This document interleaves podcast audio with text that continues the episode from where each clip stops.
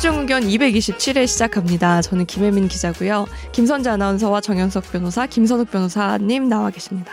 네, 안녕하세요. 안녕하세요. 어, 김선욱 변호사, 보통 내가 가끔 마스크를 쓰는데, 네. 원래 안 쓰다가, 네.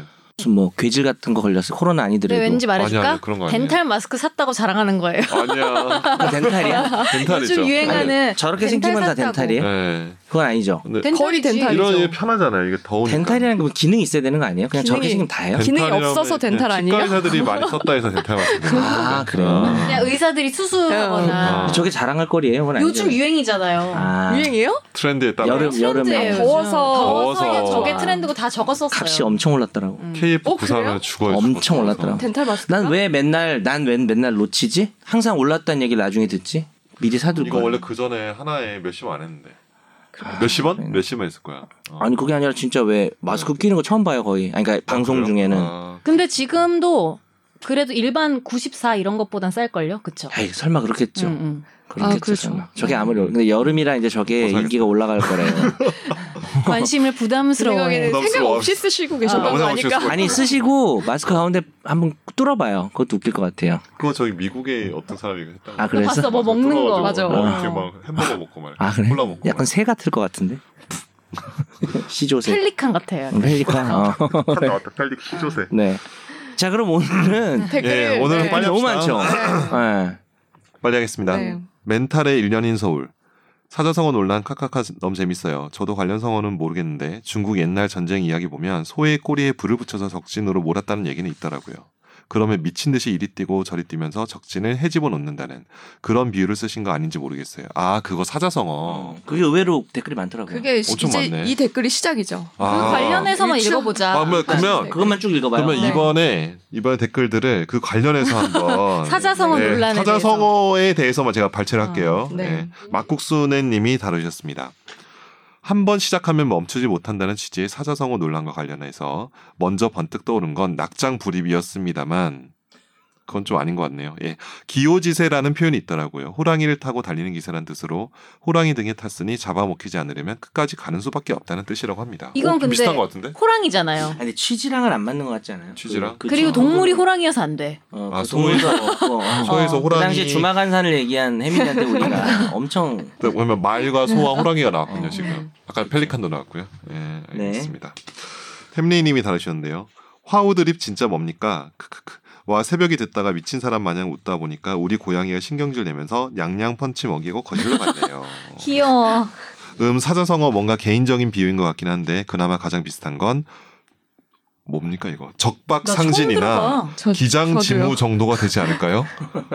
아 월요일 출근해서 점심 먹을 때 화우드립 써먹어야지. 사람들 안 웃으면 다 정 변호사님 탓입니다. 야 이걸 어떻게 써먹어요? 적박상진 뭐죠? 아니 이 상황을 다 설명한 다음에 그래서 화우 이거 지금 설명해도 안 웃길 것 같은데 어, 예. 템레이님 그러지 마십시오. 활용하는 사람 책임이 좀 큰 거 아닌가요? 지금 상황을 옆에- 억지로 만들어서 활용하지 마십시오. 음, 저 원래 사자성어 잘 모르고요. 이, 이 무슨 처음 보는데요 저는 음. 응, 나 처음 봐요. 삼국지 김상진 이런 데 밖에 나오는 모르는 건가? 어. 꼬북꼬북님이 다루셨습니다. 뿔에 불붙은 소 등 뒤에 탄다는 표현은 사자성어가 아니라 혹시 스페인 불소 축제의 모습을 보시고 표현하신 것은 아닐까요? 별 생각이 다 나오는 거. 아, 혹은 화오진이라는 속꼬리에 불을 붙여 적을 공격하는 중국의 춘추 시대에 있었던 전법을 말씀하신 것일 음, 수도 우리 있겠네요. 정치자들 식자들이 많네. 우리 청취자들이 고급스러워요. 우리보다 고급스러운 아, 것 같은데. 네, 우리보다는 어. 고급스러워. 네, 꼬북꼬북님이 되게 약간 음. 역덕후와 저기 뭐지 전쟁 덕후의 그 음. 느낌이 나긴 하네요. 어 근데 예, 그러는데 예. 드디어 네. 본인 등판. 장본인이 아, 장본인 나왔어요. 이 알았습니다. 말을 처음 쓰신 본인 어디든지님이 아. 참 기대가 되죠. 예. 답이 뭐였는지. 어디든지 님이 뿔에 불붙은 소는 스페인 마드리드의 축제 중 하나인 또르드 주빌로에서 착안한 편입니다. 응? 뿔에 불붙은 소는 미친 듯이 뛰어다니고 사람들은 이를 피해 도망다니는 잔인한 축제입니다. 그 소의 등에 올라탔으니 얼마나 무섭고 불안하겠어요. 아니, 공감 구하지 마세요. 잠깐만요. 계속 읽어주세요. 예. 특정 이슈가 화제가 되면 정치권이 이슈의 힘만 믿고 숙고하지는 않은 채 소 뿔에 불붙이는 것 같아 한번 비유해봤습니다. 사자성어 고사성어 아니에요. 한번 비유해봤습니다. 아 지금 이게 우리한테 할 말입니다. 지금 지금 우리가 나 이것 사자성어. 때문에 그날 집중 탐구보다 이걸 길게 했어요. 사자성어의 그리고 구렁텅이로 들어갔는데. 댓글창이 지금 난리가 났는데 음. 한번 비유해봤습니다. 나 이거 이거 너무한 거 아니야 지금? 이거 세계 테마 기행 여기서 한 번 본 것 같아. 이게 골목에 아니야 동조해주지 마. 지금 화를 아니야. 내야지 우리가 할 일은 아니야. 네가 할 일은 화가 낼 화를 낼 일이야. 아니, 생각이 났는데. 아니 그냥 아 그래 봤어? 네. 아, 근데- 그게 기억나요. 그 있잖아요 그 짤 있잖아요 속 내려가는 짤 너무 시원했어요. 소화제. 어, 어. 그래도 아, 그래도 네. 어쨌든 나는 진위를 파악했다는 결론. 것에 네. 어, 그, 너, 너무나 그래서 그런 거 아니야. 우리가 속이 그렇게 시원했어. 무식한 건 아니었다. 이분의 어. 개인적 비유라서 우리가 몰랐던 그러니까 것이지. 음. 우리 수준은 그 수능 사자성어 정도지만 약간 다행인 측면도 있어요. 네. 만약 이분이 정말 이와 관련된 사성을 말했으면은 음. 우리가 많이 음, 하지만 부끄러웠을 그 뻔했어요. 우리가 스페인 것까지 외울 필요는 없으니까. 근데 이- 어디든지님이요. 이게 지금 본인도 약간 무게를 느낀 것 같아요. 그래가지고 어, 표현입니다. 잔인한 축제입니다. 이러면서 갑자기 설명을 하면서 보통 웃을 법도 한데 아이고 죄송합니다 이럴 수도 있는데 아무 일도 없었던 것처럼 죄 안 지은 것처럼 이렇게 얘기해 주셨어요. 죄를 지었나요? 죄를 지었죠 지금. 무슨 죄를? 소불에 이런 저희가요? 표현을 아니 아니, 이분이 이- 어디 이분이- 분이에요? 아, 이분이? 아니 당연히 있는 무슨 사자성어처럼 말해놓고 이제 와서 마드리드요? 뭐. 사자성어라고 한 적 있으세요? 아니 그러진 않았어요. 우리가 우리가 말했지. 우리 혼자 추측하고 혼자 추측이잖아. 우리 혼자 그거 폭발하고 마치 그거든요. 뭐지 대학교 다닐 때 제가 나를 좋아하는 게 아닐까 혼자 생각하고 하다가 혼자 그 삐져가지고 갑자기 연락 연락 두절했던 누구의 모습이 떠온다. 혼자 차단하고 나는 그러면서 아니야. 그러면서 이러는 거지. 나는 아니야. 너 나 갖고 놀았구나. 그렇지. 이 여장관리자 내가, 같은 이런 내가 거. 예전에 아는 후배 중에 나는 아니야. 남자였는데 하, 걔도 참 여자애가 자기를 어장 관리했다는 거야. 그래서 내가 아. 난 걔가 그런 애인 줄 알았어. 근데 얘기를 들어보니까 아니지. 자기랑 밥 먹다가 사실 이 남자 여자를 먼저 좋아한 거지. 그렇죠. 근데 밥 먹다가 얘가 기독교였거든. 근데 네. 이 여자애가 아 난 좀 교회 다니고 이런 사람 어떠냐고 물어봤더니 어. 교회 다니고 이런 사람도 착실하면 좋죠라고 얘기했대요. 그거를 근데 그런 정도면 자기를 좋아한다는 소리 아니냐고. 저희 성경 말씀을 좀 다시 한 번 더 세게 들으셔야 될 것 같아요. 그분께서. 네. 네. 예. 네. 걸러- 걸러 아닐 것 같습니다. 걸러 들을 예수님이- 네. 줄을 몰라요 그 친구가. 근데 막 울어요. 자기를. 아, 우리 같이 놀았다고. 순수하다 근데. 예. 아, 울었다고요? 예. 거의. 저는 그러니까- 울지 않았어요. 아니, 그러니까 저랑 술 먹다가. 네. 아, 근데 어리니까 저는 울지 그랬겠죠. 않았어요. 근데 나이가 저는 어리니까. 저도 그런 소리 들은 적 있어요. 어? 뭐? 네가 그러니까- 네가 관리했다고 어장 하니까 관리하라고? 착각했다고? 아, 상대가 착각해서 나 진짜로 아무 생각이 없었거든요. 어몇 살 때 몇 살 때? 대학교 한 1학년 네, 때 네, 다 이 정도쯤 그런 네, 그치. 일할 그래서. 때는 그러니까 근데- 너, 도좀 아니, 아, 그랬을 수도 있고. 나한테 갑자기 아. 그러니까 나 몰랐는데 왜 투명 인간 취급을 하냐는 거예요. 그래서 내가 어, 그런 적이 없는데 아, 왜 가다 부딪혔어요? 어떻게? 뭐 코피코장 콧장들 부딪혔어요? 왜 트레인 투명 인간 취급한 적이 없는데 말이에요. 더듬더듬하다가 목을 친다든지 뭐 이런. 그러니까 이거지, 그러니까 어. 걔를 내가 투명 인간 취급하는 어. 거면 내 친구들 다 투명 인간 내가 취급한 건데 갑자기 좀 너가 싸하게 느껴졌나 보다. 처음에 약간 다정한 혼자 느낌. 몰입을 많이 하면은 그러니까 그치. 아. 그렇게 내, 내- 나의 사소한 차이도 크게 느껴지나 혼자 봐. 좀 이렇게 음. 망상을 키우는 사람들이 있더라고요. 그렇죠. 그게 그런 거였군요. 네. 그러지 마시라고요. 혼자 망상 을 크게 아, 근데 키우지 저 마시라고. 망상 좀 키워요. 그런 편인데 저의 그래도 가장 자신 있는 점은 망상을 키우게 망상인 줄 알아요. 음. 하지만 그걸 왠지 모르는 게 인정- 문제인 거죠. 즐기는 거 아니야? 아, 인정하시는 약간 거예요? 즐기는 거죠. 혼자. 이런 거 아니야 이러면서. 그 어디든지 님께 사과하세요. 아까 그 일은 예 제가 다시 한번 사과드리겠습니다. 어, 이것은 저 이거 범죄와의 뭐가 전쟁에서의 아. 조판호의 대사입니다. 아, 그렇죠. 아 근데 저 그것도 궁금해요. 김선욱 변호사님이 말씀하셨던 그 영화 제목 네. 나는 기억... 그것도 틀렸어. 논쟁 있었어요. 이거 다 틀렸어. 아 그래요? 뭐예요? 타임 투 킬이야. 아 처음 그래? 들어. 너 진짜 너 타임 투 킬이다 지금. 세미얼 삼- 세미얼 잭슨과 너의 매튜 타임 투 맥컨이 킬이야. 나온 샌드라 블럭 나오고 여기 그러니까 타임 투 킬이야. 타임 투 해외 킬. 영화, 외국 영화 하나, 우리 영화 하나 있었던 것 같아요. 방황하는 네. 칼날이라는 댓글이 있었고 방황하는 네. 누군지만 약간 그냥 비슷한 어. 소개하고 것 같긴 모범시민 한데. 하나 어. 있었고. 모범 시민은 시민은 그건 외국 영화잖아요. 네. 그 어. 300에 나온 남자? 음. 나 이름 잊어버렸다. 아, 이름 뭐더라? 몸 좋고. 스파르타밖에 기억이 안 스파, 나요. 아, 스파르타 이름 뭐더라? 어 어쨌든 네. 나 모범 백- 나 백악관이 모범 씨 어, 무너진다. 거기. 우리나라 영화인 줄 알았어. 아 잠깐만. 아니 모범 시민 우리나라 우리나라 영화. 영화도 있었던 것 같아. 그래요? 있어요? 모범 시민이 아 이분이 얘기한 모범 시민은 우리나라 영화 같아. 어, 장영란 그래요? 나오는 거 아니야? 장영란 맞지? 모범 시민 어. 우리나라 네, 그 보진 영화. 여자 않았는데. 여자 배우 어, 저, 장영란 그건 특별 시민 아니에요? 아니 그건 최민식. 그건 최민식이야. 아까 그 시민 맞네. 일인데. 아, 그- 아 그러면 불량 이제 시민인가? 네. 어 근데 모범 시민 맞아요? 있어요? 모범 시민 이 아, 없어요. 일단은 외국 영화가 외국 영화밖에 유명해요. 없어요. 내가 그 사람이 또 나오네 아 제라드 있네. 버틀러가. 영화 코미디가 있대요. 제라드 아, 버틀러가 또 아닌데. 나오고요. 이거 아니에요. 어, 코미가 아닌가? 그 시민 내가 불러드릴게요. 그다음에 우리- 시민이 들어가는 영화 제목이 있어요. 시민 케인. 시민 노무현, 모범 시민, 특별 시민, 시민 케인, 어. 소시민, 우동 우등 시민, 시민의 교양. 아, 이 책이네. 다 아, 아닌 것 소심이요? 같은데요. 네, 다 아닌 것 같습니다. 아, 어쨌든 어쨌든 뭐 맞아요. 본인이 또 어디든지님처럼 밝혀주셨잖아요. 김선욱 본인이 네. 그러니까 맞겠죠 뭐. 타임 투킬입니다. 아 근데, 재밌나요? 근데 아까 제가 명작이에요. 장영남 씨를 그래요. 장영란 그- 씨라고 한 것 같아요. 죄송- 사과드립니다. 레드 분의- 맥커니의 그 네. 리즈 시절의 모습을 볼 수 있어요. 그 남자 배우 있잖아요. 96년. 96년? 개봉이래요. 내가 고등학생 아. 때본것 같은데. 대학교 또 우리 그럼 네. 댓글 중에 뭐 몇 안 볼 개 것 좀 같아. 저기 안 보겠다. 댓글 중에 절대 네, 안볼것 한번 같아요. 좀 주제별로 하고 있 장영남 나온 건 네. 공정사회구나. 이것도 아, 복수하는 내용. 공정사회. 어, 네 맞아. 글자로 짓지 마. 여기서 좀 걔가- 길게 지어. 그러니까 발연기 하잖아 그 아이돌 걔 누구야? 아 그거 너무 웃긴데 그거 아, 까먹었어요 나이 드니까. 음. 자 댓글 남은 거 좀 봐주시죠. 막국수네님이 2010년 이후 전체 소년 범죄 중 촉법 소년 비율이 1%를 밑돈다는 통계가 꽤 놀랍네요. 자신들이 아무런 처벌도 받지 않는다는 사실을 알고 반성은커녕 피해자를 조롱하고 불성실하게 수사에 임하는 촉법 소년들을 보고 화가 많이 났습니다만 비율로만 놓고 보자면 극히 일부의 일타령이었군요. 그럼에도 불구하고 강력 범죄를 저지르고 나이가 어리다는 이유로 형사적인 책임을 완전히 면제시켜 주는 게 과연 정의로운가? 피해자는 말할 것도 없고 일반 국민들도 납득할 수 있는가에 대해선 의문이 남긴 합니다. 그리고 우원님도 뭐 법안이 논의, 끔찍한 범죄 때문에 사람들이 너무 감정적으로 접근하는 게 아니냐 좀 음. 왜곡 그래서 이성적으로 접근할 필요가 있다 뭐 이런 얘기도 음. 해주셨네요. 네. 생각이 깊어요 그 친구. 학교 갔겠다 이제. 그러니까 아, 학교 음, 가기 이제 그다음에 등교했겠네요. 꼬북꼬북님도 나쁜 짓한 청소년들을 감옥으로 데려가서 더 나쁜 어른들이 참교육하는 영상이 있는데 이런 음. 교육 방식은 우리나라에서 써먹긴 어려울까요? 라고 해서 근데 저 이거 봤어요. 예전에 봤는데 어. 아. 되게 막 무섭게 막 몰아붙여요. 엄청 그, 때려요 막 아 때리진 않고 막 소리 지르면서 얼굴 그거 있잖아요. 외국 그러니까 이게 사람들 얼굴 앞에 다큐죠? 놓고 막. 실제죠? 어. 실- 네, 그러니까 실제예요. 넌픽션이죠? 네. 어. 음. 너희 자식 이러면서 네 맞아요. 어, 대가리에 그러니까 피도 때리는 어, 거 빼고 그리고 다 이런. 하는군요. 그렇죠. 그다음에 뭐 호호 아재기님은 이번에 기자님들 의견이 더 공감이 간대요. 저희 변호사들보다 그래서 13세로 낮춰야 된다.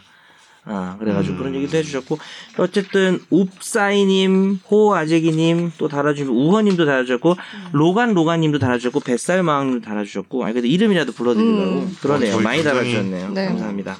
역시 논란을 만들어야 댓글이 달린다. 음. 그쵸. 라는 결론을 그런 걸 억울하는 거 아니에요? 논란을 하나씩 만듭시다. 아, 지- 지금 혜민이 이어서 너도 어, 억울하다면 한 편당 논란 1 논란. 우리 둘밖에 안 남아. 여기서 이제 혜민 기자님 호가 이제 주마 김혜민님이라고 아, 그런 얘기도 옥사이님이 있었죠. 다루셨네요. 주마 추천. 김, 어 괜찮은 거 주마 김혜민 뭔가 무협지 주인공 주마 같은 간산 느낌. 때문에. 그러니까 아 그랬구나. 해민 간산으로. 네. 네. 그러면 다음 네. 코너 넘어갈까요? 알겠습니다. 네 댓글은 여기서 예. 끝내고요. 청취자의 법률 사연을 진단해 드립니다. 날로 먹는 청사진.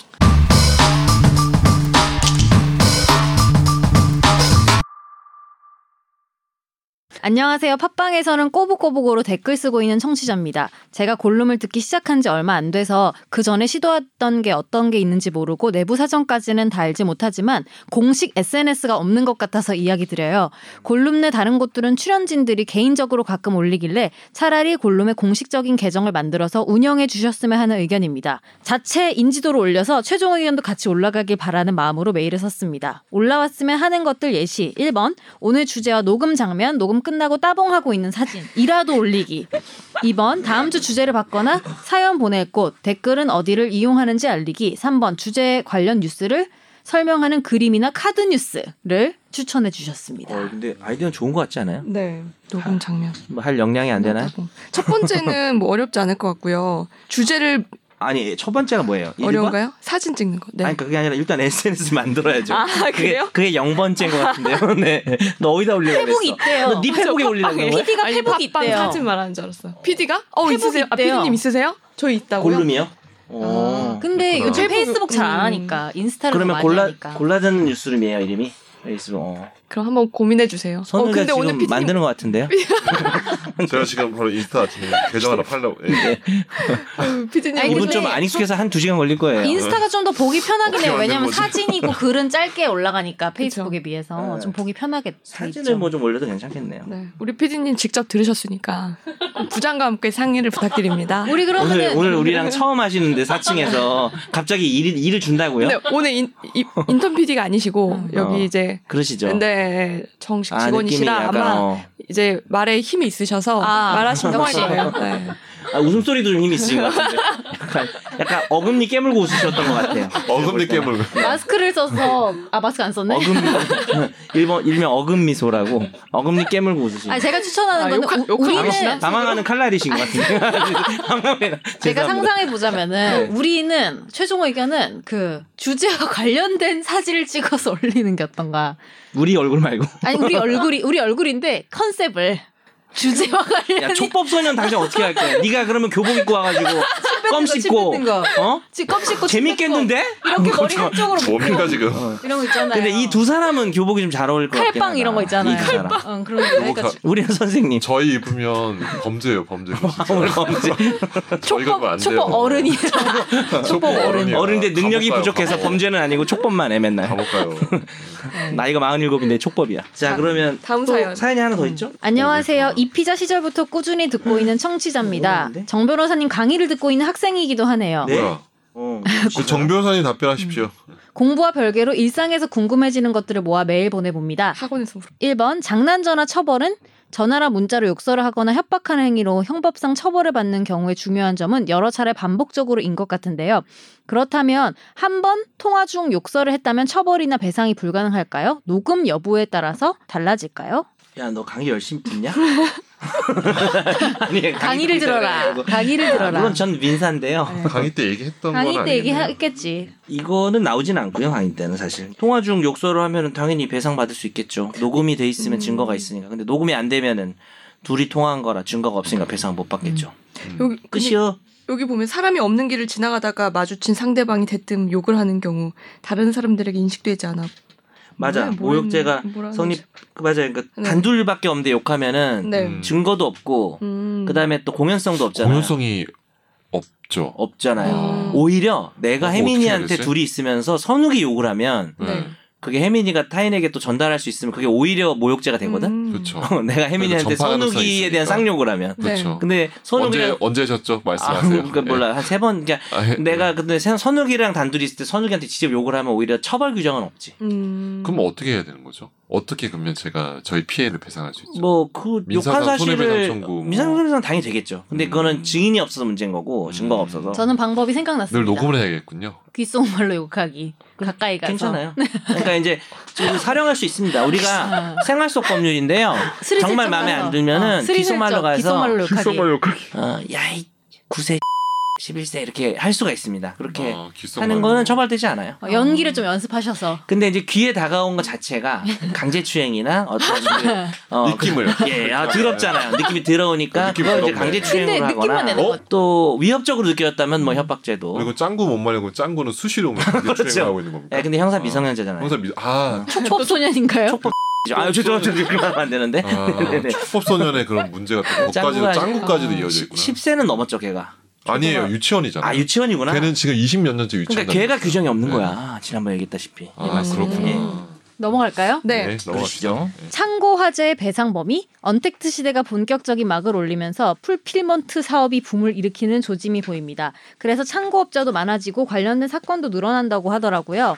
만일 창고업자가 운영 중인 창고에 화재가 발생해서 아, 임치 중이던 고객들의 제품이 전소됐다면 창고업자에게 제품을 위탁한 사업자 입장에선 제품의 가액을 배상받을 수 있는지 여부와는 별개로 영업이 중단됨으로써 발생하는 피해를 창고업자 또는 창고업체 보험사를 상대로 배상 청구할 수 있을까요? 야, 너 너 이거 수업 가만히 시간에 있잖아. 질문을 하지 왜 갑자기 일로 질문을 보내? 임치물 뭐 그냥 어. 성간지 의무 위반하면은 당연히, 일단은 어, 뭐 제품- 창고업자는 책임질 거고. 그렇죠. 예, 예. 근데 이제 뭐 영업이 그것 때문에 이제 불이 나가지고 맡긴 물건에 대해서 예를 들어서 통상 손해, 특별 손해가 있고 네. 음. 이게 이렇게 멸실됐을 때 당연히 발생하는 손해에 대해서는 당연히 배상받을 수 있고 특별한 손해에 대해서는 그것을 알았거나 어, 음. 맡은 사람이 알았거나 알 수 있을 때 하나요 예, 책임을 물을 수 있습니다. 음. 나머지를 하나만 더 할까요? 그 그- 다음 네. 그러시죠 뭐. 예. 매번 다양한 세상사 잘 듣고 있습니다. 정현석 변호사님은 우연히 페북에서 얼굴을 봤는데 너무 멀쩡하시더라고요. 질문은요. 출연진 여러분들이 봤을지는 모르겠지만 제가 넷플릭스에서 인간 수업을 재밌게 봤거든요. 눈살 찌푸리게 하는 내용인데도 현실 세계에 있을 법한 내용이어서 빠져드는 내용이었습니다. 간단한 스토리는 고등학생 미성년자가 성매매 어플로 돈을 벌게 되면서 일어나는데 만약 이게 현실에서 일어난 일이라면 주요 출연진들은 어떤 법으로 처벌받게 되고 어느 정도의 형량이 내려질까요? 주범인 남자 주인공, 공범인 여자 주인공, 고등학생, 그들을 괴롭히는 조폭, 그 외 청소년 범법자들에 대한 처벌이 궁금합니다. 음. 이거를 간단하게 할 수는 없을 것 같고 다음 주 네. 집. 아니, 보신 분 있어요? 너 이게 무슨- 픽업하지 마. 너 아, 사연에서 집단 픽업하지 마. 음. 하고 싶어서 하는 게 아니라 이렇게 질문이 들어와서 아니, 귀- 픽업 금지. 궁금한 게 인간 인간 수업 수업 못 본 사람 봤어. 있어요? 못 봤어. 아, 저요. 난못 저다 봤어요. 봤어요. 그럼 대답해 줄 수 있겠네. 그러니까 감상평은 말할 수 있는데 법적인 건 잘 모르겠어요. 어? 그 성매매 이게 간단하지가 않아요. 그 안에서 아. 아. 그래서 그거를 아니 근데 뭐 짧게는 말씀드리면 스토리가 그 고등학생들이 네. 성소년 성매매를 지금 알선하는 거죠. 알선하는 네. 음. 거잖아요. 걔가 주인공이야. 영화 막장이죠, 아주. 성매매 같은 경우는 지금 특히 미성년자이기 때문에 더 아주 중대한 처벌을 받게 되고요. 음. 그다음에 특히 성매매는 원래 기본적인 게 성을 산 사람, 성을 판 사람, 성매매를 알선한 사람 중에 당연히 누가 가장 무겁게 처벌을 받을까요?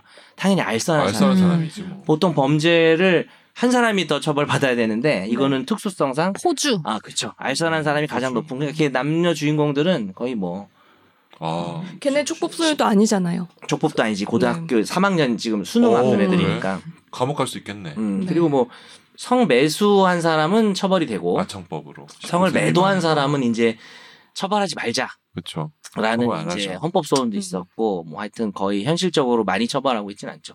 그 정도만 일단 말씀드리고 혹시 집탐을 이걸 계기로 뭐 그 네. 주제 성매매를 주제로 삼을 수는 있다고 봐요. 아, 네. 이거 어, 왜냐면 그러니까 인간 수업이라는 어떤 음. 네. 작품을 분석하는 건 좀 저는 반대긴 한데. 음. 어, 그럼 그렇게 한번 잡아볼까요? 왜냐면 예. 봐야 되잖아요. 넌 그쵸. 모든 잡음은 되는 거지. 왜냐면 네. 제가 너무 약간 잡기만 도전하려고 할수 했는데 있어요. 너무 수위가 셀 것 같아서 아, 그게 도전 안 근데 했거든요. 그렇지 않아요. 신경 이게 쓰지 않아. 왜냐면 이 드라마가 시작하고 난 뒤로는 성매수를 거의 안 해요. 그죠? 어. 어, 아, 그동안 자극적으로 해왔고. 일편만 그냥 아, 보여주려고. 아, 그동안 아. 해왔고 그 뒤로부터는 아. 애들이 성적인 못하거나 장면이 없었던 것 같은데. 네. 아, 음, 저는 그렇구나. 요즘 그 라스트 댄스 아, 라틴이요? 조던 마이클 조던 어, 그거 요즘 라스트 많이 보죠. 댄스. 어? 그 미드예요? 그러니까 아니, 다큐멘터리. 다큐멘터리 넷플릭스 아, 마이클 조던. 다큐멘터리 음. 네 추천합니다. 음. 그- 아, 저 있습니다. 너무 좋아하는데 봐야겠네. 그걸 보고 신발 샀어요. 조던 운동화 어? 금섭 20만 원짜리 조던 운동화 샀어요. BTS 이거 는 이거 하는 거 거예요. 이거 이거 하는 거. BTS 진행 사진 보여주면 안 중인데 돼요? 아니, 아직 안 왔어요. 해외 직구로 아. 샀기 때문에 아직 20만 원짜리라고요? 20 얼마인데 네 어. 샀습니다. 언제 신고 신을 다닐 수 수 있어요? 아니면 이게 전시용이? 아니 신고 다닐 거예요. 저 한번 밟아드릴게요. 신고 오면. 안 돼. 처음에 밟아줘야 되죠. 올 껌이란 말이야. 아 그래? 네. 올검이에요? 네. 검색으로 밟아줄게요. 싫어요. 네 그러면 우리 여기까지 다음 하고요. 넘어가시나요? 네. 다음 코너죠. 정현석 변호사님이 열심히 준비하신 화제의 판결입니다.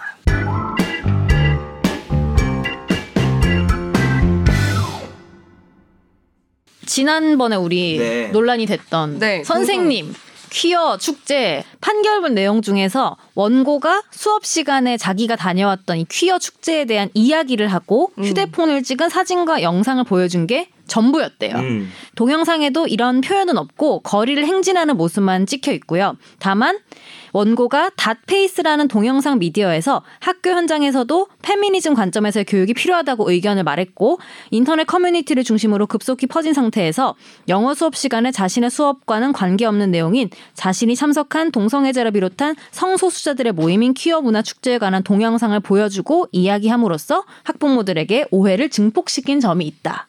라고 음. 되어 있었다라는 그 기사에, 기사에 없었던 이제 판결문은 요 원문이었던 거네요. 네.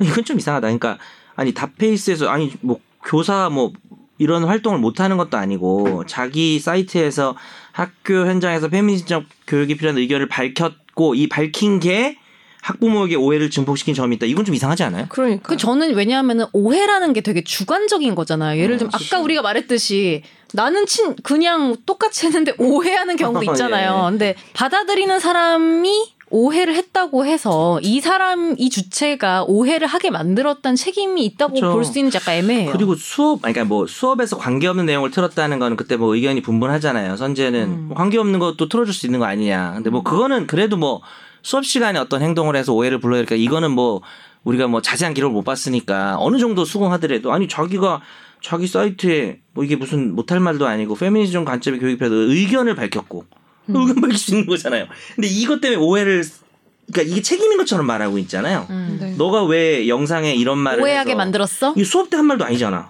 이것 때문에 오해를 증폭시킨 적이 있다고 책임을 묻는 건 좀 문장을 뭐 다른 걸 떼놓고 와서 그런지 모르겠지만 이 문장은 좀 이상한 것 같네요. 다음 네. 넘어가겠습니다. 부부인 C 씨와 D 씨는 여기서 C 씨는 엄마고요. 네. D는 아빠입니다. 신여디남. 네. 슬아의 자녀가 없어서 1980년 아이 딸 B 씨를 맡아서 키우기로 하고 이 아이를 자신의 딸인 것처럼 친생자로 출생신고를 한 뒤 양육을 했습니다. 그런데 85년에 이 C와 D 부부가 이혼을 하게 되고요. 5년 만에. 이후에는 아빠 혼자 딸을 키우게 되었습니다. 이후에 이 딸은 엄마인 씨씨와 왕래를 하지 않고 지내다가 음. 2000년 다시 왕래를 하기 시작했는데요. 성인이 된 딸은 결혼해서 2005년, 2008년 아이를 출산했는데 엄마인 씨씨가 산후조리원을 방문하기도 하고 아이들 돌잔치에 참석하기도 했습니다. 그런데 2015년 이 엄마 씨씨가 사망하게 되는데 이 여동생이 딸인 B씨가 C씨의 친생자가 아닐 뿐 아니라 오랜 기간 유대 관계도 없이 지내서 양친자 관계도 계속하기 어려운 중대한 사유가 있다면서 친생자 관계 부존재 확인 소송을 냈습니다.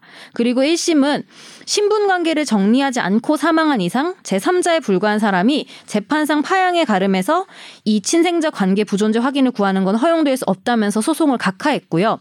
2심은 이혼 후에 왕래를 하지 않았던 사정 등을 고려할 때 양친자의 신분적인 생활관계가 종국적으로 단절된 것으로 봐야 한다면서 이 A 씨의 손을 들어줬습니다. 그리고 최근 대법원은 원고 승소로 판결한 원심을 파기하고 사건을 전주지법으로 돌려보냈습니다. 간단히 설명하면 입양을 했는데 5년 만에 이혼을 해서 애가 5살 때 음, 그러니까 근데 사실 입양은 아니고 그냥 남의 아이인데 출생 신고를 하는 경우가 있어요. 네. 근데 이제 일단 요거를 배경을 설명드리면 타인의 아이를 자신들의 아이인 것처럼 출생 신고를 하는 경우에 음. 그걸 입양의 효력을 인정하는 경우가 있거든요. 네.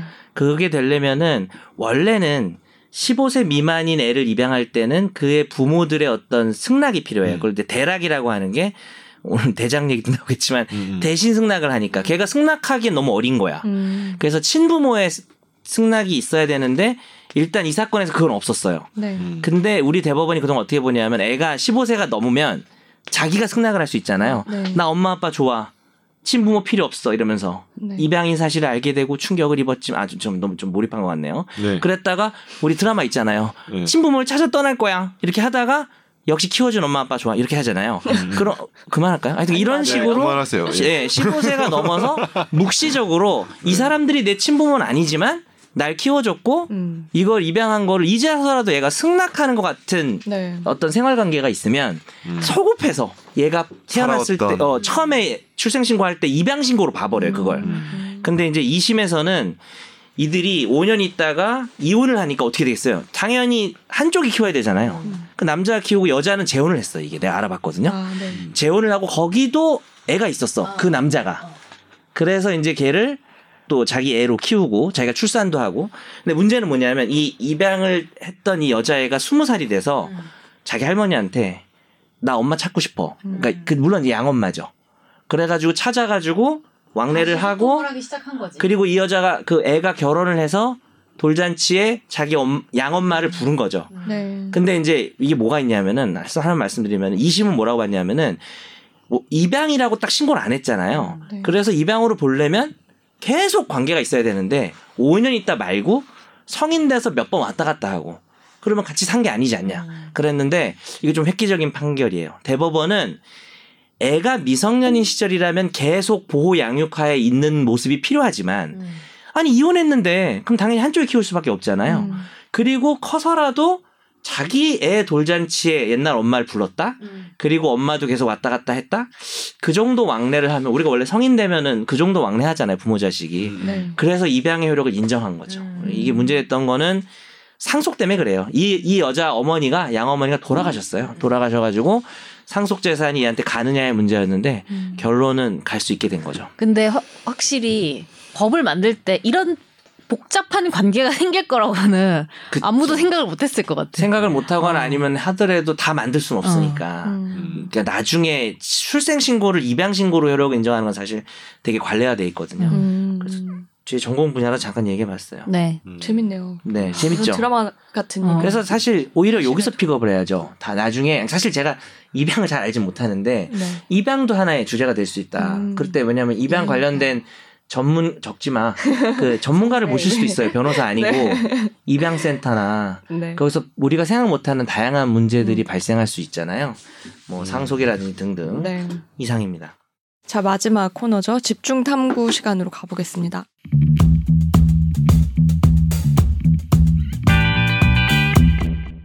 오 이번에 네. 김혜민 기자님이 준비를 했어요. 네. 제가 이번에도 고민을 하다가 여기는 KBS. 누구? 음. 죄송해요. 잘- 저도 안 해본 사람이라. 아, 예, 예. 네. 이거 사건이 되게 오래되긴 했는데 얼마 전에 대법원에서 공개 변론을 했었던 조영남 씨의 위작 사건에 대해서 한번 예. 다뤄볼까 네. 합니다. 대법원 판결은 이제 아직 안 나왔고. 네, 언제 나올지도 정해지지 않았대요. 네. 제가 간단하게 정리를 먼저 해보면요. 네. 2009년경 벌써 10년이 넘었죠. 그때 알고 지내던 화가 송모 씨가 있어요. 이 사람한테 조용남 씨가 한 점당 그림 한 점당 10만 원 정도를 돈을 주겠다. 이러면서 내 작품에 대해서 자기는 추상적인 아이디어만 제공하고 나머지 이 사람이 그 회화로 그림을 그려온 거예요. 근데 그 뒤에 이 그림을 본인이 그린 것처럼 해서 이제 팔았다는 게 검찰의 공소 사실입니다. 음. 사실 그 전에 조영남 씨는 그림 보셨으면 네. 아시겠지만 화투 네. 그림 많이 썼어요. 근데 화투를 그냥 잘라 붙이거나 이런 콜라주 기법의 그림을 많이 만들었는데 그 뒤에 이제 사람들이 회화를 선호하고 돈이 된다는 사실을 알게 되자 이제 그림 기법 좀 바꿔서 회화 쪽으로 나가면서 자기 밑에 조수를 둔 거죠. 그래서 이렇게 오랫동안 그림을 다른 조수에게 어느 정도는 부탁해서 그림을 그리게 했고요. 그렇게 해서 번 돈이 이 송모 씨가 그려준 돈 21점을 판매해서 1억 5,355만 원을 음. 겨우 받았어요. 그 이제 송 씨와 그 나중에 사이가 좀 소원해지거든요. 그랬더니 다른 오모 씨와도 같은 방법으로 공모를 해서 판매 대금 2,680만 원을 교부받았다.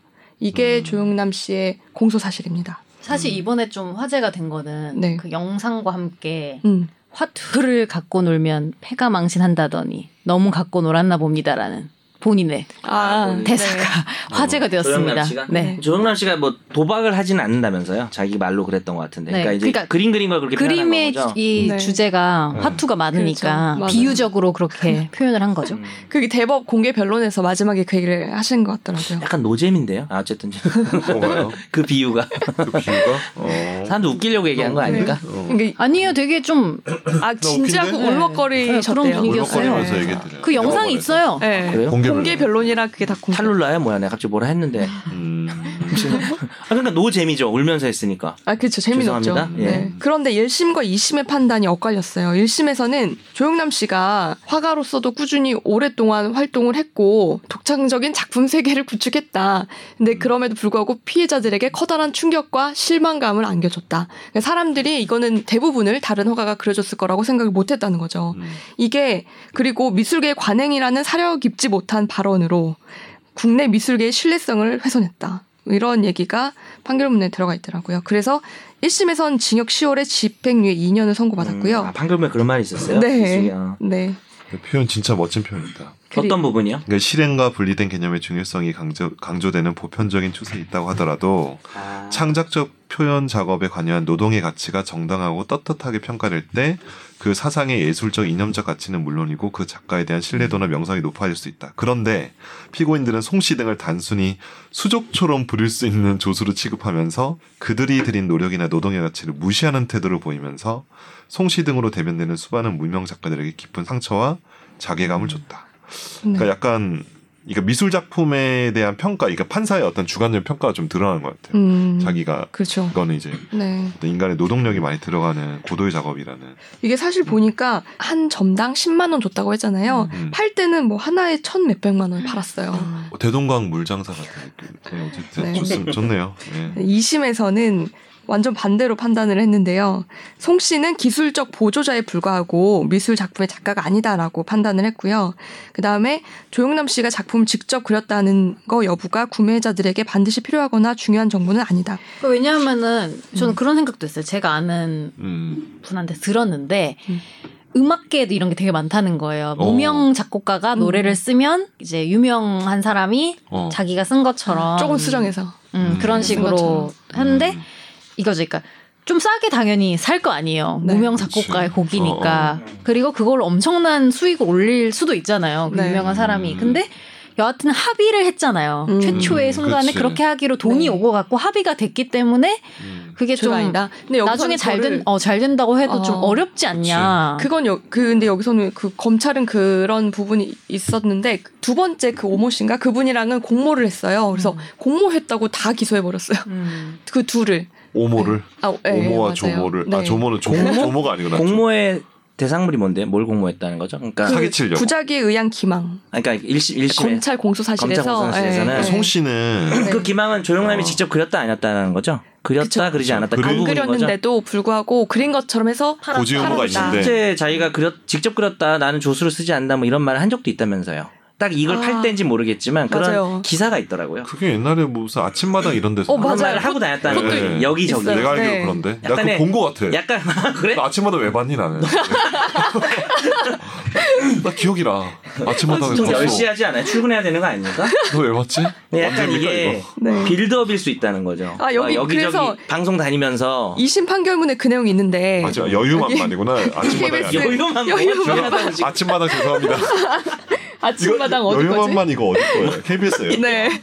아침마당 여기는 SBS 아니죠? 아침마당도 거기서 아침마당 뭐라 했죠? KBS지. 혼자 그리실 줄 알았는데 다른 분들도 작품에 손을 댔네요라고 진행자가 물으니까 내가 칠하나 이 아이가 칠하나 똑같잖아라고 너 말을- 아침마당 맞을 수도 있어. 그러니까 예전에 그렇게 말하고 다녔다는 거죠. 본인이 직접 그린다고. 맞아요 그거 본것 직접 같대잖아. 그린다고도 어. 말했고 직접 네, 본것 그리지 않는다고도 같은데. 말했어요 음. 맞아요 본거 같은데. 그러니까 그 1심 판결문을 보면 직접 그렸다고 말한 것만 모아져 있고요 2심 판결문에는 이렇게 아 네. 지금처럼 네 이런 내용이 들어가 있는 거죠 그러니까 사기에는 거짓말이니까 음. 거짓말을 한 거로 볼 수 근데 있는지 를 이게, 따져보는 이게 거죠. 음. 거짓말의 정도가 중요한 것 같긴 해. 예를 들면은 뭐 맞아요. 해외 뭐 지브리 스튜디오 이런 데는 음, 네. 진짜 수많은 조수들이 있고 그 영화 한 편을 어. 어 그 사람들이 다 그리잖아요 그거를. 근데 그거를 다 아니까 사람들이. 그렇지. 미야자키 하야오의 것이 아니라고 하지 않잖아요. 그렇죠. 그렇지. 근데 그게 약간 정도의 차이인 것 같다는 거지. 그러니까- 얼만큼 스토리에 관여하는지, 음. 얼만큼 구성에 창작성이. 관여하고, 얼만큼 창작성이 있는지. 우리가 이게 쟁점을 잡아야 되는 게 사기죄냐잖아요. 사기죄. 일단은. 네 그러니까 예를 들어서 노동법 근로기준법 위반이냐고 하면 위반이에요. 내가 볼 때 이거는. 근데 그렇잖아요. 최저임금도 안 줬어. 아니 이게 지금 나도 지금 내 알바한테 지금 시간당 만 원 이상 주는데 그냥 해하게 책상에 앉아 있어도 뽑았어요? 네, 뽑았어요. 근데 이거를 이렇게 시켜놓고 돈을 이 정도 합의를 했어도 네. 근로기준법은 강행 규정이기 때문에 만약에 뭔가 이걸 가지고 근로기준법이 적용되는지 따져봐야 되겠지만 음. 그뭐 법적인 걸 또 떠나서도 사회적으로도 이렇게 사람을 착취하면 안 되죠. 네. 근데 되게 어, 근데 재- 재밌는 거는 이게 네. 되게 정확한 게 뭐냐면 그 첫 번째 송모 씨? 그 송모 씨가 첫 번째 그분 맞죠? 네. 음, 그분한테 음. 그분 알고 와서. 맞아요. 네. 그분한테는 한 작품당 10만 원을 줬는데 그게 뭐가 문제가 있다고 생각했나 봐요. 두 번째 분한테는 오모 씨한테는 한 시간당 만 원을 줬어요. 없는데? 최저임금을 지급하기 위해서? 자 그럼 문제가 없는 걸로 틀렸어. 아니 어쨌든 예전에는 그렇게 그 송모 씨 같은 경우 는 문제가 됐다고 알고 있고 본론으로 돌아와서 사기죄는 상대방에게 거짓말을 해서 상대방이 거짓말로 착각을 일으켜서 음. 어떤 재산적 처분행위를 하게 만들어야 되잖아요. 네. 그럼 여기서 핵심 뭐냐면 조영남이 직접 그린 게 아니다. 음. 이렇게 다른 사람 비서들이 거의 고지를? 대부분을 했다. 네. 보조들이 어. 하는 거를 알았다면 음. 그 돈을 주고 어. 안 샀을 것이냐인 것 같아요. 어, 피해자는 맞아요. 안 샀을 거라고. 우리가 대, 대우 명제인 음. 거지. 근데 그, 낫기면 나 거- 낫기냐. 궁금한 게, 그걸 산 사람들의 어떤 발언이나 이런 게 나왔어요? 좀 나왔는데 이제 음. 저도 방금 덜 읽었지만 이심 같은 경우에는 그걸 뭐 알았다면 안 샀을 것인지 여부가 어. 명확하지 않다 이렇게 나와 있는 아, 지금 대본을 맞아요. 보니까 그죠. 그 이 변론의 쟁점 있잖아요. 이게 네. 사실은 대법원에서 정리해서 저희 기자들한테 준 거예요. 네. 그래서 아마 이게 정확하게 맞을 것 같은데 아. 네. 거기 그 내용이 있어요. 조영남 씨의 친작 여부가 구매자들의 작품 구매 본질적인 동기로 볼 수 있는지 여부. 아주 중요한 쟁점이에요. 네. 이게 제일 중요한 쟁점인데 음. 이거를 따지는 과정에서 이제 그런 얘기까지 나오는 거잖아요. 현대 미술은 음. 원래 뭐 앤디 워홀이나 이런 사람들은 그냥 그치. 찍어내지. 어 그다음에 그 그 사람 우리나라 사람 누구지? 백남준? 네. 음? 그분은 나이가 들어서 TV를 옮길 수가 없대요. 어. 돌아가시지 않았어요? 그러니까 돌아가죠. 그 당시에도 아. 당시에도 아, 또 탈룰라야? 나 오늘 자꾸 탈룰라입니까? 그러지 마. 잠깐만, 음. 그래서 당연히 이제 현대미술은 아이디어 컨셉만 주고 음. 네. 그 사람들이 다 하는 거를 다 알고 있기 때문에 음. 뭐 이 정도 돈 주고 이제 구매할 때는 그런 걸 아는 게 아니냐 쪽으로 가면 무죄로 가는 거고 음. 근데 이제 또 뭐라 그랬죠? 제가 미술에 대해서 문외한이라 뭐 일반 회화? 단순 회화? 이런 쪽은 사실은 남이 그려주면 안 된다고 하더라고요. 네. 근데 이제 이 작품을 어떻게 보느냐 그게 쟁점인 것 같아요. 네. 예. 아, 여기 있네요. 그 구매자들도 대작한 걸 몰랐고 대작인 줄 알았다면 높은 금액을 안 냈을 거라고 진술했대요. 아 검찰에서 검찰에서. 음. 네. 그러면 사실 사기죄가 나와야 될 가능성이 큰데 그래요. 왜 핵심은 그게 항소심에서 맞죠. 무죄가 나왔느냐라는 거죠. 근데 그러면 대법원에서 어떻게 예상하세요? 예상은 모르겠고 저는 그건 알 수가 없죠. 알 수가 없는데 그냥 의견이 있다면은 사실 제가 미술 쪽에 조예가 깊지 않아서 네. 잘 모르지만 다른 사례들이나 이런 걸 좀 조금 봤는데 음. 저는 무죄가 나오는 게 맞다고 생각해요. 음. 어, 개인적으로는. 그러니까 사기죄라고 할 때 그 만약에 우리가 토지를 매수할 때는 그 토지를 매수하는 사람이 그 토지에 대해서 알아봐야 될 의무도 있거든요. 네. 근데 그거를 토지를 매도하는 사람이 예를 들어서 공장이 건축이 안 돼. 근데 공장 건축이 될 것처럼 사게 해가지고 가짜 서류로 디밀어가지고 계약을 성사시키고 돈을 받아먹으면 그건 짤없이 사기죄거든요. 네. 근데 아까 선재도 얘기를 했지만은 조영남이라는 사람을 내가 좋아하고 싫어하고를 떠나서 이 사람의 미술 작품 뭐 요즘에 솔비 씨도 미술 활동 뭐 이런 걸 하던데 유명인의 어떤 하정우도 그렇고 미술 작품이라는 거에서 붙는 금액 가치가 있는 거거든요. 그러니까 사실 수많은 예술 작품들이 음. 있지만은 무명 아까 무명 작가가 했냐 안 했냐에 따라서 가치도 다르게 매겨지는 게 사회적인 그게 수요와 공급이고 금액이라는 거죠. 그래서 더군다나 이제 현대미술 같은 경우는 컨셉만 주고 실제로 거기다가 노동 작업을 그 작가가 하지 않아도 네. 그 작가의 작품이라고 인정되는 거는 아주 오래된 관행이라고 하더라고요. 음. 근데 이제 그걸 가지고 조영남 씨가 미술계가 다 그렇다 이렇게 말한 건 잘못했죠. 왜냐하면은 모든 미술 작품이 그런 건 아니고 뭐라 그러나 미술 작품의 유형? 유형에 따라서 음. 다른 거니까 영화 그거는. 같은 경우는 터치 같은 게 좀 중요한 거는 그렇죠, 그렇죠, 그런 건 확실히 그 작가 직접 해야 될 것 음. 같은데 그렇죠. 그런 건 그렇겠죠. 그래서 이런 음. 잘, 은 모르겠어요. 이 작품은 순수 회화는 아닌 거라고 저는 알고 있고. 그쵸. 어, 근데 저는 그 지금 방금 아이디어가 중요하지 않나. 봤는데 검색을 해서 이 작품들이 여러 개. 어. 아, 아, 좀 중요한 것 같기도 해. 작품을 터치가- 봤어요. 아 중요해. 그리는 게 중요한 것 같기도 해. 그러니까 작품에 예를 들면은 따라서는. 뭐냐면 뭐 웹툰 잘 나가는 웹툰 작가들도 밑에 조수들이 되게 많잖아요. 그쵸. 여러 명 있고 아까 뭐 미야자키 하야오도 있지만 아. 근데 원래 그건 그 사람 또 그림체 안 어. 있잖아요. 근데 이거 이거 이거죠. 그러니까 그거는 명확하게 저는 그 사람의 작품이라고 할 수 있을 것 같아요. 왜냐면 일단 영상이잖아요. 그럼요. 그러니까- 예. 미야자키 하야오는 영상이고 그러니까 좀 끼어들면 어떤- 음. 그거는 기계적인 작업을 하는 거지. 어 그리고 어시들이. 스토리텔링이 있는 다 있고. 어, 그리고 웹툰 역시 이렇게 내리면서 보는 거기 때문에 그거는 스토리 다른 것 라인이 같아요. 있고 이런 게 있는데 그거를 그냥 구현해내는 거잖아요. 음. 근데 이거는 딱 정지된 이 화면만 보는 회화 작품인 맞아요. 거잖아요. 그리고 보니까 그냥 콜라주라고 보기 어렵고 음, 그냥 그림 정말 그림 오히려 회화에 더 가깝다. 어. 라는 느낌이 들긴 들어요. 저는 그렇게 볼 수도 있는 것 같아요. 음. 그래서 그 부분이 또 사기죄를 가는데 중요할 거고, 근데 저는 약간 왜 반대쪽으로 생각했냐면은 이 작품들을 봤을 때는 그냥 컨셉이 중요한 것 같아요. 저는 음. 음. 요즘 현대 미술처럼 무슨 화투패와 뭐 이렇게 해서 음. 만들어진 부분이 그래서 아이디어가 중요하단 말이죠. 저는 음. 아이디어가 이 작품의 한 음. 모르겠어요 한 8, 90%가 아닌가라는 생각이 들어서 네. 음. 그냥 뭐 저도 의견이죠 뭐. 뭐 음. 그러니까 뭐 작품을 이, 런 모르니까. 거거든요. 예, 예. 근데 물론 아이디어가 안 중요하다는 건 아닌데 그건 그 그렇죠. 아이디어의 비중이 다른 것보다는 비교할 수 없게 좀 현저히 떨어지는 게 아닌가. 그래? 근데 아. 그렇게 화투패를 그렇게 하는 것 자체가 아이디어 아닌가? 그러니까 이건 아이디어인데 내 음. 말은 이걸 구현해내는 게 정지된 한 화면의 회화 작품인 음. 거잖아요. 그렇죠. 그래서 저는 좀 애매하다. 음. 누가 봐도 조영남의 그림이다라고 하기엔 조금 애매한 것 같아. 요 왜냐하면 아예 그러니까 앤디 워홀이 음. 나왔지만 앤디 워홀은 아예 그냥 천명을 했잖아요. 음. 복제한 나는 음. 복제하고 찍어낸다. 그치, 그치. 아이, 그건 대놓고 어, 얘기했지. 그런 게 대놓고 차이죠. 어, 천명하고 다- 사는 사람도 알고 뭐 안 사는 사람도 알고 그랬으면 조영남 기소도 안 됐어요. 아예. 뭐? 음. 근데 그렇죠, 이제 자기가 그린 것처럼 하니까 검찰도 기소할 법도 했고 음, 음. 맞아. 심지어 1심에서는 유죄도 나왔잖아요. 그러니까 네. 저도 뭐 이게 뭐 일도 양단으로 이건 당연히 무죄가 나와야 된다까지는 아니지만 음. 둘 중에 고르라면은 무죄가 나오는 게 더 맞다고는 생각하는 거죠. 음.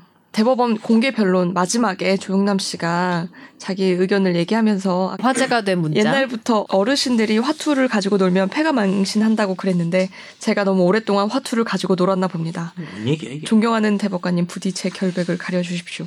아니 이게 무슨 끝났다고 의미가 하시네요. 있어요? 이게 그냥 아, 그게 그냥 화제가 됐다고요. 아 네. 자, 1일 1 논란 만들기로 했잖아요.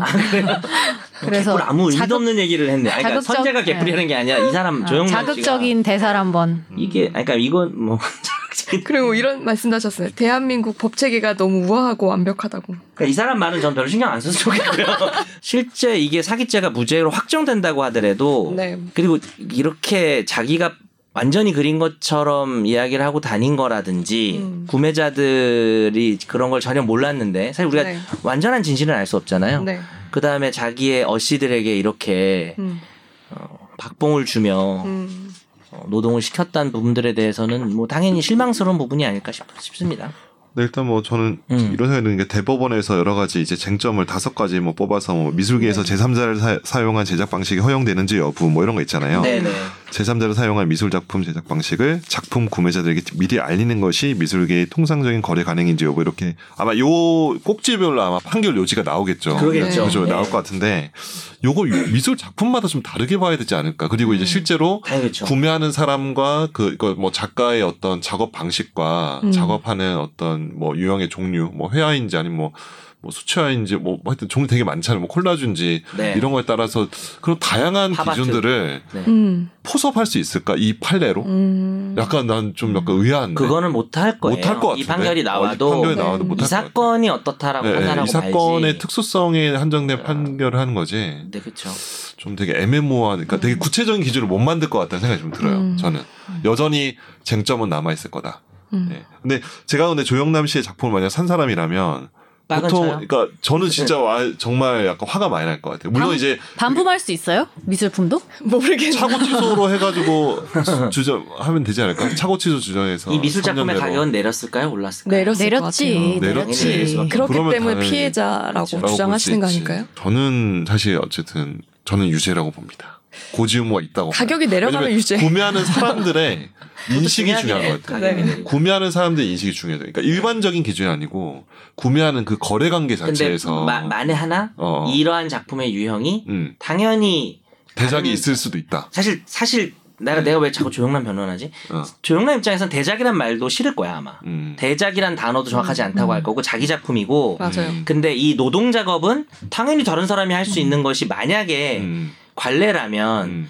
미술 작품을 사는 사람이 그걸 몰랐던 게 개- 잘못인 거예요. 난 몰랐던 게 어. 잘못일 수도 있다고 생각. 근데 음. 이- 저는 이게 너무 쟁점이 많지만 그 조영남이 유명한 사람이잖아요. 음, 그치. 그 영향도 좀 있는 것 같아요. 그러니까 어떤 부분에 그러니까 어, 그 예를 들면은 그러니까 조영남을 보고 사는 거지. 그쵸. 정말 그 이름 다 떼고 음. 그림만 봤을 때 그것의 예술적 제- 제 생각도 가치로 그래요, 음. 사실은. 어떤 구매한 사람들이 앞으로 그래서 가격도 더 오를 거다 생각하고. 근데 이제 음. 그 본인의 명제에서 그래서 유죄다 무죄다도 헷갈리는 것 같아요. 그거 헷갈려요, 솔직히 그러니까 그래서 말하면. 무죄일 수도 어, 그러니까 있고 쟁점이 너무 어차피 조용한 많아요. 거니까. 어. 근데 음, 무죄일 조용남이 수도 직접 있고. 안 했으면 또 화가 날 수 있으니까. 음. 네. 음. 화가 화, 화가 화가. 근데 나지. 좀, 좀 슬픈 거는 음. 이 미술이란 것도 우리가 예술이라고 하지만 결국에는 자본주의 사회에서 상품이잖아요. 그치. 그치, 내가 그리면 어. 똑같이 그려도 그 돈에 안 팔리잖아요. 어, 그러니까요. 네. 그게 좀 그거를 좀 확실하게 인식하게 된 사건이어서 나 좀 이제 슬프기도 하고. 작품 들어간다. 네. 내일 음. 뭐 합니까? 아니 우선 더 유명해지시고. 아니 성대모, 성대모사들이 순서가 바뀌었나요?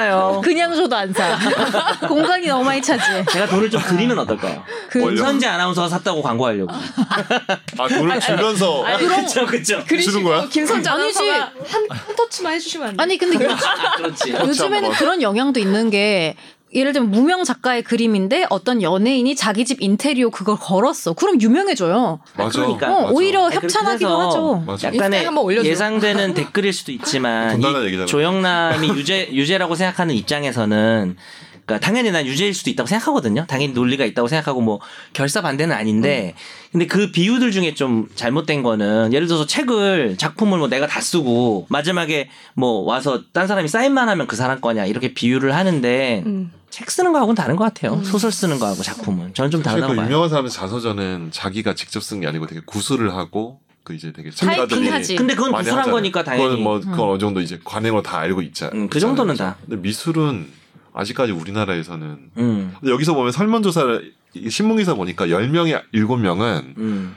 유죄라고 생각한다고 음. 이게, 이게 음. 직접 그린 게 더 중요하다 이런 그쵸, 그쵸. 게 음. 있더라고요. 예, 네. 그러니까 그래서 이걸 그러니까 국민의 어떤 생각인지 아니면 미술계의 관행을 우선을 해야 되는 건지 그렇죠. 국민의 인식을 중요시 그냥 전문 분야니까 전문 분야의 관행이 중요하지 않을까요? 음. 저는 그렇게 생각합니다. 음, 왜냐면 나 같은 그러면- 사람은 몇 천만 원 주고 그림 살 생각을 없죠. 안 하거든요. 없죠. 그 없지. 생각을 한 사람이면 아 근데 그 구매자들이 보면 나한테 욕하겠네요. 음. 아니 그러면 TV 나와서 본인이 그린 것처럼 말씀하셨으면 안 됐죠. 음. 근데 네. 그 작품은 내가 그렸어. 근데 내가 음. 평상시에 내가 직접 그린다라고 하는 말들이 인과관계가 좀 힘든 거죠. 그러니까 사기죄는 범죄자가 되는 거잖아요. 그래서 네. 내가 지금 파는 이 물건을 내가 완전히 내가 손수 그렸다. 음. 그때 구매자가 음, 그러면 진짜 다른 사람 전혀 도움 안 받고 혼자 그린 거 확실하냐 뭐 이러고 샀다면 100% 사기죄인데 뭐 그러니까 내가 아까 빌드업이라는 얘기를 했잖아. 괜히 음. 자기 방송하니까 나와가지고 여기저기서 그런 얘기 해가지고 음. 그런 분위기를 형성하는 거지. 음. 사람들은 그냥 특별히 묻지 않아도 조영남이 스스로 다 손수 그렸겠구나라는 인식을 조성한 후에 그렇죠. 아무 말 안 하고 파는 거지. 그럼 사실 그거는 부작위야, 상대방은 그래서 그치. 부작에 어. 의한 기망이라고. 아니 그러니까 어 이미 결론 나왔는데. 아니지. 그, 럼에도 불구하고, 아니, 그러니까 그런 네. 빌드업이라고 해도 네. 그 모든 빌드업을 다 인과관계를 입증해서 사기죄라고 말하기는 어렵다는 거죠. 처음에 방송 나왔을 때부터 내가 이게 비싸게 팔아 먹으려고 그런 생각을 이제 했을 수 사기를 있는 거지. 하고 뭐 나는 그런 생각을 했을 수 문제 있다고 봐. 이렇게 입증을 하는 게 쉽지 않을 거다. 그렇죠. 형사 왜냐하면 책임이기 때문에 이걸 거래할 때가 중요한 거 아닐까요? 그러니까 미술 작품이라는 게 이 사람이 만든 게 뭐 수십 개일 텐데 음. 그 중에 내가 나는 뭐 방송에서 선언하지만 다른 사람을 쓰면 내가 짐승입니다. 뭐 이 정도 말한 게 아니고 음. 아, 뭐 내가 다 직접 그리지 뭐 이렇게 얘기한 거 놓고 가지고는 개별 작품의 개별 매매 거래 행위에서 음. 그렇게 말한 거하고 는 다르다라는 거죠. 음. 이 작품은 내가 손수 그렸다. 왜냐하면 또 아까 말한 음. 현대미술에서 그런 만약에 관행이 있다면 음. 네. 음, 그 작가라는 사람이 직접 손을 대는 게 아닌 관행이 있다면 음. 그렇게 봐줄 수도 있다는 거고 저는 기본적으로 웬만하면 무죄로 가 그러니까 모든 범죄가 정말 저 사람을 범죄자로 범죄자라고 만들 필요까지 어, 만들 만한 사안이면 만들어야 되지만 그냥 유, 무죄로 가야 그럼 되지 민사 않냐. 손해배상 청구는 가능해요? 민사 손해배상 청구는 뭐 가능할 수도 있는데 저는 사실 그것도 부정해. 아 민사도 어려워요? 저는 아니, 아니, 아, 제가 분석한 반, 게 아니라 반품은 돼야 되지 않을까? 의견이에요 의견. 왜냐면 이건 의견이라고 말하는 게 정확한 게 실제 이거에 관한 대법원 판례 없잖아요. 네. 아주 그냥 명확한 정리된 입장이 없잖아요. 미술계를 법조계가 어떻게 알아? 없는데 사기 취소, 차고 취소 뭐 이렇게 어, 할 수도 이- 있겠죠. 어, 그러니까 이건 예, 내 예. 지식을 알려드리는 게 아니라 그냥 그래야 한다고 생각하는 거예요. 그러니까 음. 이런 미술 작품에 있어서 이런 부분 좀 관대해야 된다고 생각하는 거죠 법이 그냥 음. 개인적으로.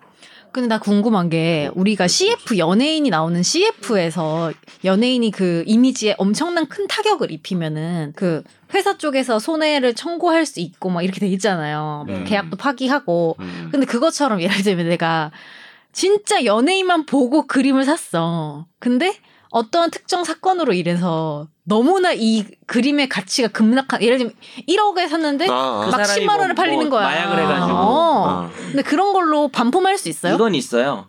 광고 계약에는 그게 다 들어가 있어요. 이미 광고 계약에는 들어가 있고 사회적 무리를 일으켜서 될 경우에 뭐 되게 크게 손해배상하도록 모든 연예인들이 하고 있는데 미술 작품 같은 경우는 어려울 것 같아요. 미술 작품 광고하는 것도 있어요? 아, 그건 아닌데 내가 아니, 연예인 그러니까 광고는 거라서 광고죠. 비싸게 주고 산 거지 나 입장에서. 근데 그 사람 이미지가 왜 급락하면 급락했다면 뭐 미술 살려고? 아니 뭐, 돈이 없어. 방탄 뭐 살려고? 저는 해외 외국 작가 거 삽니다. 그래서 제 거 사라니까요. 아니, 제가 얼마 제가 전에 포코로 포코로 그려드릴게요. 아니 하트 저는 말고 돈이, 없, 포코로. 돈이 없는데 그림 원카드. 아. 돈돈 사고 받고 돈 싶어서 받고 받을 수 있는데. 네. 돈이 없는데 그림 사고 싶어서 호주 작가 그림을 어. 요즘에는 완전 고화질로 프린팅을 해서 그렇죠. 그치. 그러니까 다 정당하게 계약을 해서 프린팅까지 허락해서 그쪽에서 프린팅한 아, 네가 파일을 액자를 사는 거야? 프린 액자를 사는 그러니까 건데 그게 뭐냐면 아. 그린 게 작품당 아니지. 하나당 뭐 몇백 아. 개만 어, 백 개만 만들겠다 이렇게 그 해가지고 프린터가 뭐 엄청나게 좋은 프린터로. 네, 네, 그래서 이제 그거를 아, 프린터 계약을 맺고 자체도 하는데 예술의 일부분이네. 그러면 네. 프린팅이 어떻게 되는지. 그러니까 그거 그거를 아닌가? 이거죠. 그러니까 그 미술가도 상품화하는 거를 허락을 하는 거죠. 어떻게 보면 옷에 내 그림을 이렇게 붙여서 파는 똑같은 것처럼 아 진짜. 어. 네, 저렴하게 할 수 있게 파는 거죠. 공식적으로. 가격을 뭐 낮출 작가라고, 수 있다. 호주 작가라고. 네, 그러니까 물론 그럼 뭐 엄청 캥거루야 뭐야? 그러니까 그냥 우리가 죄송합니다. 무슨 너무 단순하네. 프린팅 한 것처럼 싸진 않아요. 그래도 막 그치. 몇십만 원 해요. 음. 근데 그거라도 나는 이제 거기 두고 싶어 샀거든요. 음. 음. 근데 외국 작가니까 그런 소식이 안 들려오니까 여튼 마음은 편안하다 뭐 이런 얘기예요. 음. 그건 반사적인 불이인 것 같아요. 그 사람이 뭐 광고를 찍어놓고 이미지를 망쳐먹으면 손해를 배상하는데 그 계약이 있는 거는 반대로 말하면 그 약정이 없으면 사실